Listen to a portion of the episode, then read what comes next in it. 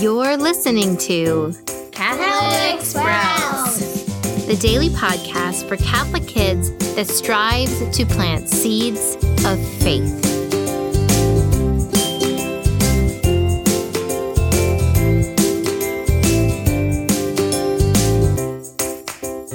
Hey there, Sprouts.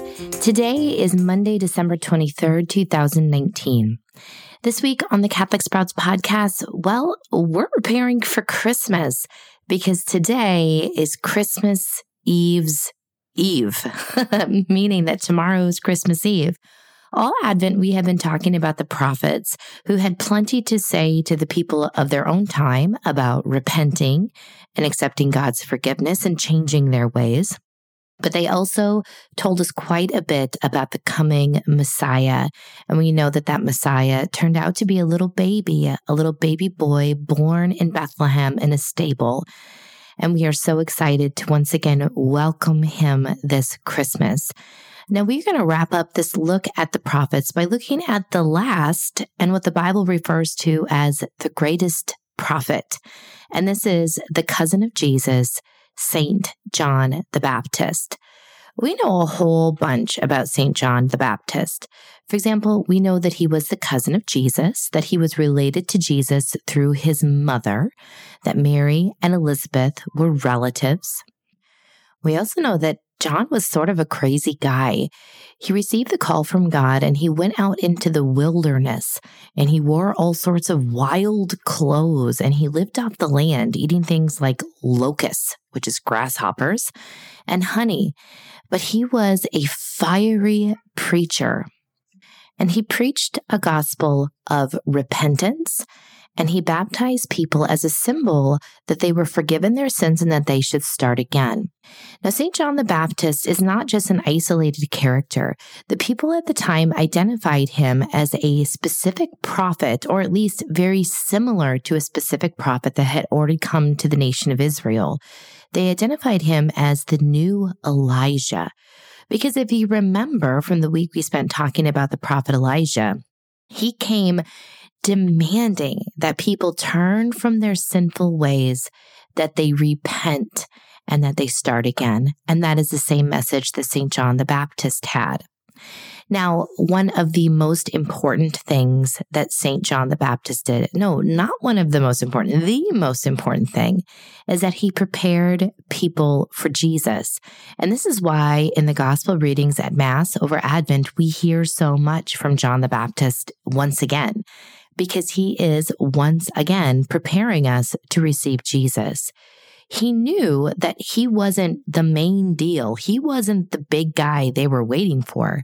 He was just preparing them. In fact, he knew the person coming after him was so much greater than him that he wasn't even worthy to take his shoes off.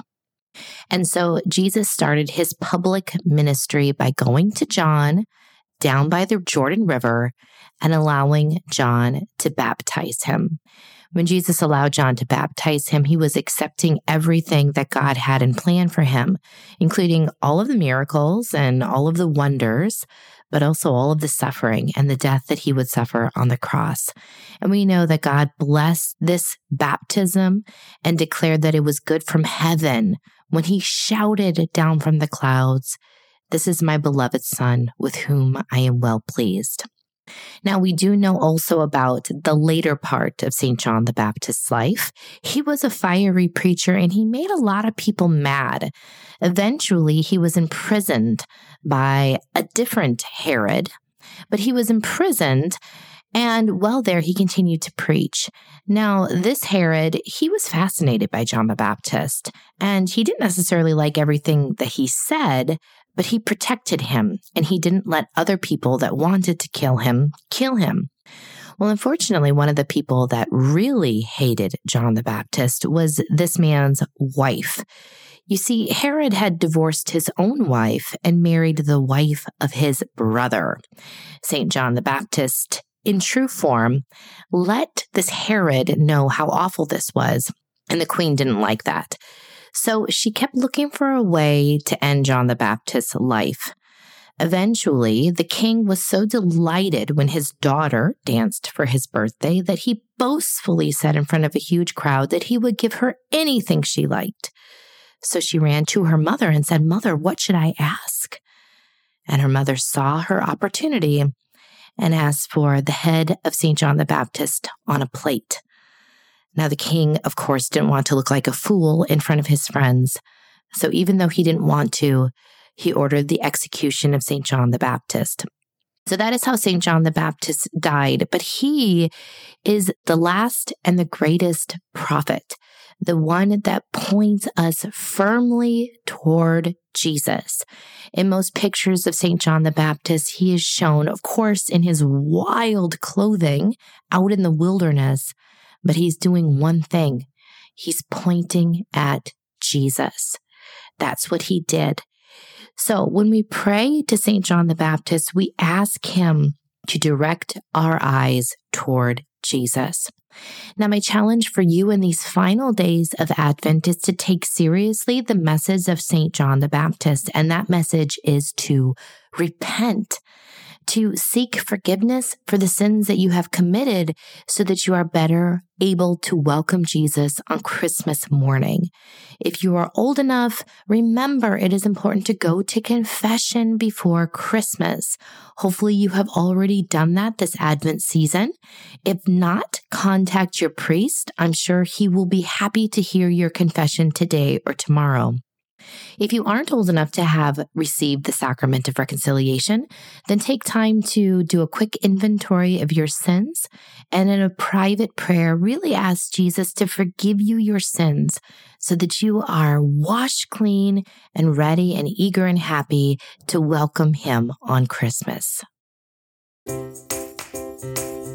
That's it for Catholic Sprouts today. We'll be back tomorrow, but until then, continue to grow in your faith and truly sprout into the beautiful creation that God created you to be.